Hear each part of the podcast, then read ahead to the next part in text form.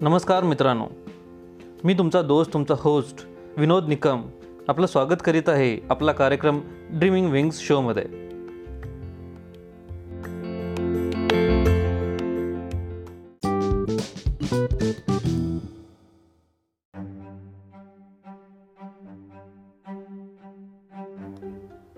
भाग अकरावा.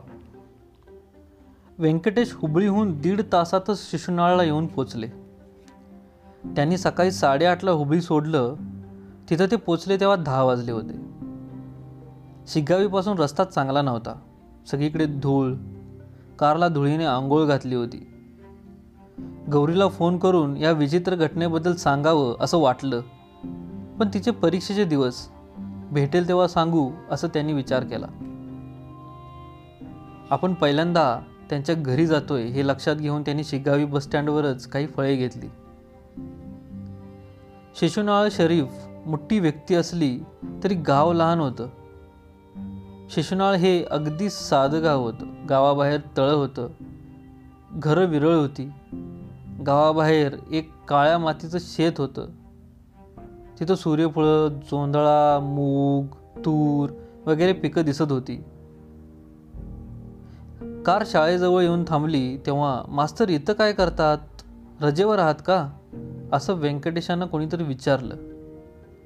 मी मास्तर नाही. मग त्यांचे नातेवाईक आहात का? सविस्तर कुठं सांगत बसायचं म्हणून व्यंकटेशांनी म्हटलं हो.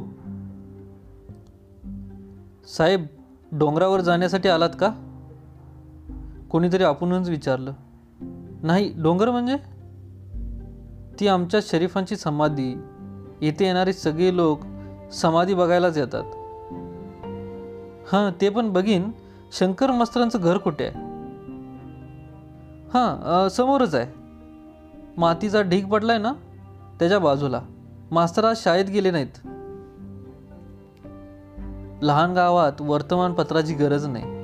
व्यंकटेश हसत हसत दारापर्यंत आले आणि दार बंद आहे बघून थाप मारली. आज मास्तरांनी ट्युशनला येऊ नका म्हणून सांगितलं आहे. दरवाजा न उघडताच आवाज आला. परत थाप मारली. घरात कार्य चालले संध्याकाळी या. एका स्त्रीचा आवाज आला. दरवाजा उघडलाच नाही. मी व्यंकटेश हुबळीहून आलोय.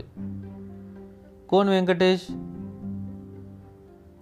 सालीमतीचा व्यंकटेश की देशपांड्यांचा व्यंक्या? नव्हे मी आता काय सांगावे? व्यंकटेशांना भ्रम पडला. तुमच्या शंकरसारखा दिसणारा व्यंकटेश की दुसरंच काहीतरी? मी एस बी आय बँकेतला हुबळीहून. आई कोणाशी बोलतेस? शंकरचा आवाज आला. कोणीतरी व्यंकटेशात आहे म्हणे हुबळीहून आलेत बँकेतले. आई त्यांना आत यायला सांग. शंकर वेळ दिवस काही आहे की नाही? तू फक्त त्यांना आत बोलो दार उघडलं. दार उघडणारी बाई वयस्क ब्राह्मण विधवा होती. फाटलेली पांढरी साडी डोक्यावरून पदर आणि केशवपण करून सोवळी झाली होती. बारीक असली तरी अंगानं धड दाखत होती. व्यंकटेशांना बघून क्षणभर तशीच उभी राहिली. भ्रम आश्चर्य गोंधळ या सगळ्या भावना तिच्या डोळ्यात एकवटल्या होत्या. या या बसा. आमच्या घरी आज श्राद्ध आहे.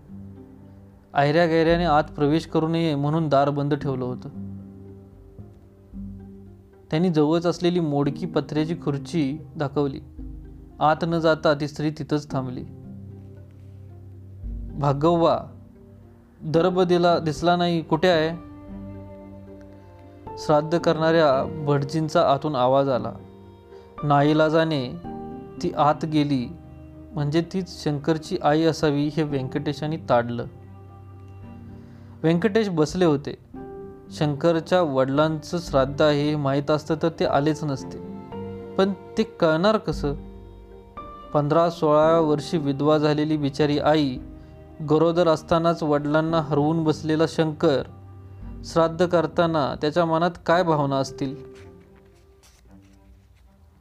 मास्तर तुम्ही श्राद्ध संपवा. मी हवं तर डोंगरावर जाऊन येतो. सर गैरसमज करून घेऊ नका पण मी बाहेर येऊ शकत नाही. आणि तुम्ही आज येणार हे माहीत नव्हतं. दुसरे भटजी आत येतील. तुम्ही अनायसे आलात. जेवूनच जा. तुम्हालाही पूर्वजांचा प्रसाद मिळेल. माझी आई म्हणते की न बोलवता येणारा खरा अतिथी. तुम्ही डोंगरावर गेलात तरी लवकर या. शंकर मास्तरांनी आतूनच सांगितलं. ही पद्धत व्यंकटेशांना नवीन नव्हती. त्यांच्या मनात विचारचक्र सुरू झालं. दरवर्षी नवरात्रीनंतर पण दिवाळीच्या आधी येणाऱ्या धनुर्मासातील द्वादशीला त्यांच्या वडिलांचं श्राद्ध असायचं. सकाळी सहा वाजता जेवण तयार लागायचं. शांता घरात कधी करायची नाही. तिने करावं अशी त्यांची अपेक्षाही नव्हती. सोहळ्याने स्वयंपाक करणाऱ्या आचार्याला सांगितलं की काम व्हायचं. पण तेही जमणार नाही असं वाटून चन्नशंकर मठात पाच हजार रुपये एवढीत ठेवले होते. त्या दिवशी सकाळी तिथं जाऊन पिंडाला नमस्कार करून दोन घास खाऊन आलं की सासऱ्याची आठवण पुढच्या वर्षीच व्हायची. तसं पाहिलं तर व्यंकटेशांच्या वडिलांचा शांतावर जीव होता. घरात मुली नव्हत्या म्हणून ते शांतालाच बाळ म्हणून हाक मारायचे. ते काही फार वर्ष राहिले नाहीत. तिचं मन दुखावेल असं एकही उन्हा शब्द ते बोलले नाहीत. त्यांचा स्वभाव मृदू होता. त्यांची आई जिवंत असेपर्यंत तिचं बोलणं त्यानंतर सुनेचं बोलणं त्यांच्या मनात काय होतं ते कोणालाच कधी सांगितलं नाही त्यांनी. व्यंकटेशांना बाबांची आठवण झाली. ते वारल्याच्या अनेक वर्षानंतर व्यंकटेशांना एक एक आठवणी यायला लागल्या. त्यांना अर्धांगवायू होऊन त्यांचं बोलणं बंद झालं तेव्हा त्यांनी म्हटलेलं कळत नव्हतं आणि त्यावर काही उत्तर दिल्यावर ते प्रथमच चिडले होते. व्यंकटेश डोंगरावर पोचले शिशुनाळ शरीफबद्दलचा सिनेमा बघून व्यंकटेशांना त्यांच्याबद्दलची थोडीशी माहिती झाली होती. जोन जातीचे माणसं गुन्ह्या गोविंदानं राहत असलेलं हे स्थळ होतं. ही समाधी कडुलिंबाच्या झाडाखाली आहे. सगळ्या जातीचे लोक आदराने तिकडची व्यवस्था पाहतात असं व्यंकटेशांनी विजयाबाईंना कोणातरी सांगताना ऐकलं होतं.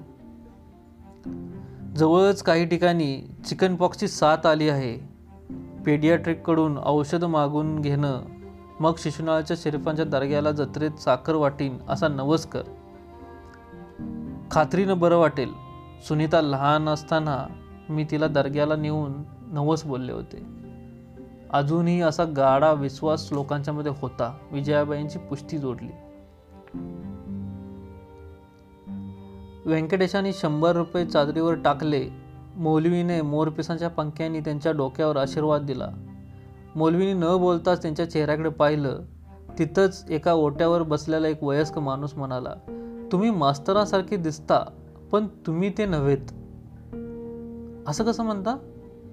कारण गरीब बिचारे मास्तर शंभर रुपये चादरीवर कसे टाकतील? त्यांचे नातेवाईक असाल हो.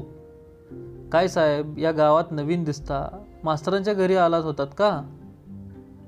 काही संबंध नसताना प्रश्न विचारून एखाद्याला बोलायला लावणं हा उत्तर कर्नाटकचा विशेष असावा. बँगलोरला असा प्रश्न कोणी विचारत नाही. कदाचित तिथल्या बाजूच्या खेड्यात हाच प्रकार घडत असेल असं व्यंकटेशांच्या मनात आलं. ते स्वतः तर अशा खेड्यात कधीच गेले नव्हते. त्या गावात बघण्यासारखं दुसरं काही नव्हतं. मग व्यंकटेश परत शंकर मास्तराच्या घरी आले. दुसरे भटजी आले होते. श्राद्धाचे मंत्र चालू होते. व्यंकटेश तसेच वरांड्यात बसले. गेले बावीस वर्ष करत आलेल्या प्रथा त्यामुळे सिक्वेन्स माहीत होता. संस्कृतमधील श्लोक माहीत होते. त्यांच्या वडिलांचे काशीला बदली झाली तेव्हा आजीच्या आग्रहाखातर संध्याकाळी ते संस्कृत पाठशाळेत जायला लागले. पुढे त्यांना तेच आवडायला लागलं. त्यामुळे आजपर्यंत घरच्या पूजेला त्यांना बाहेरचे भटजी कधी लागलेच नाहीत. गौरी म्हणायची बाबा तुम्ही व्ही आर एस घेऊन पौराहित्य केलं तर बँकेपेक्षा जास्त बिझी राहाल. रवी म्हणायचा हल्ली यू एसमध्ये सॉफ्टवेअर इंजिनियर्सला जास्त मागणी आहे. असं वाटत असेल तर ते बरोबर नाही. भारतामधल्या पौराहिताला जास्त मागणी आहे. You can get good business of the make lot of money Shanta मात्र म्हणायची माझी कुठल्याही बडजीची बायको म्हणून घ्यायची तयारी नाही. पूर्वीची आठवण येऊन व्यंकटेशानं हसायला आलं. श्राद्धाचे मंत्र चालूच होते. अचानक व्यंकटेशानं काहीतरी खटकलं. आचार्य हे काय सांगत होते? अस्तमु पित्रे पितामह प्रपितामह सेतू शर्मान श्रीनिवास शर्मान विरूपाक्ष शर्मान शांडिलस्य गोत्रम वसुरुद्र आदिरूप्य शर्मान उद्दिश्य प्रतिसंवत्सर शंकर शर्मा श्राद्ध करीशी. म्हणजे पंजोबा विरूपाक्ष शर्मा आजोबा श्रीनिवास शर्मा वडील सेतू शर्मांचा मुलगा शांडिल्य ग्रोत असलेला शंकर शर्मा प्रतिवर्ष श्राद्ध करतो. असं म्हटल्यावर पूर्वज गाय रुद्र सूर्यरूपाने येऊन अन्नाचा विचार करतात. इतक्यात आचार्यांना खोकला आला. त्यांनी पुन्हा पहिल्यापासून सुरुवात केली. त्यांनी म्हटलेले शब्द शंकर समजून की न समजता उच्चार करत होते. आपणही असंच म्हणतो ना केवळ दोन शब्द वेगळे. ते दोन शब्द म्हणजे वडील माधवराव शर्मा आणि व्यंकटेश शर्मा.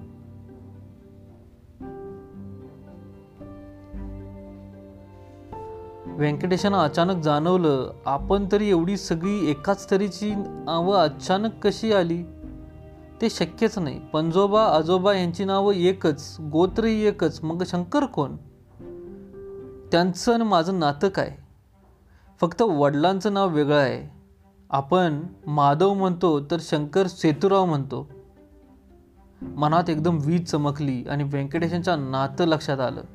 त्याबरोबर आश्चर्यानं दुःख एकवटल्याने त्यांना आनंदही झाला. नकळत इंदिराबाईंचं मुख डोळ्यापुढे येऊन त्यांचे डोळे भरून आले. कोणी काही म्हटलं तरी या मंत्रांनी गुपित बाहेर पडलं होतं.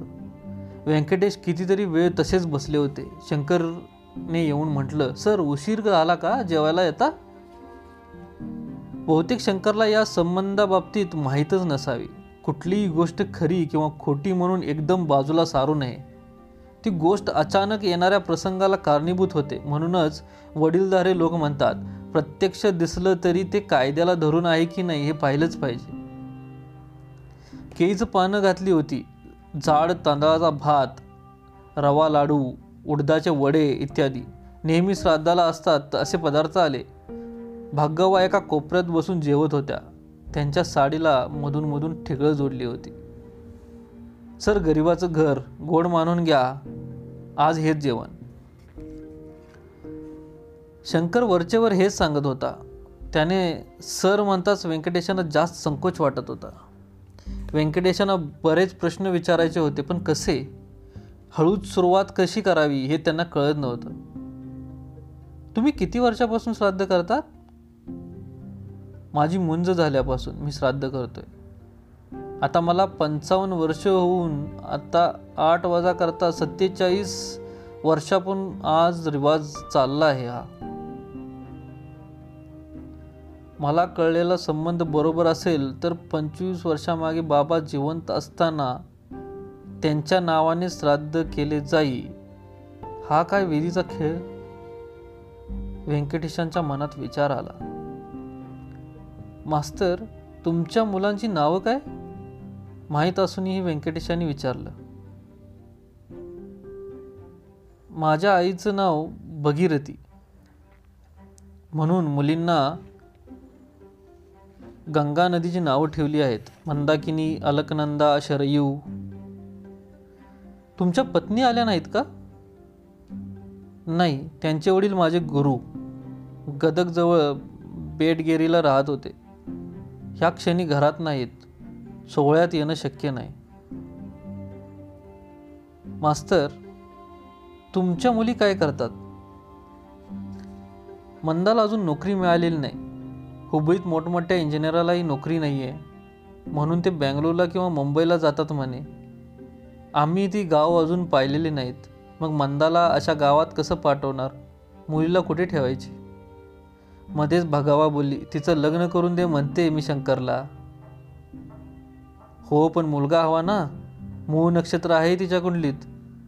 खरं सांगायचं तर माझ्या कुंडलीवर नक्षत्रावर विश्वासच नाही. पण आम्हाला कोण विचारतो? माझ्या कुंडलीत वडिलांचा हात माझ्या पाठीवर राहील असं आहे. पण ते तर मी जन्माच्या आधीच गेले. मंदाच्या कुंडलीत मूळ नक्षत्र असून वडिलांच्या जीवनाला धोका आहे असं म्हणतात. पण पहा मी धडधाकट आहे. सासऱ्याशिवाय घर नसतात का? असतात पण हुंडा नको का?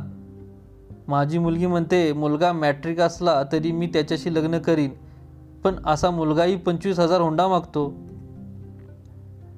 बाकींच्या मुलींचं काय?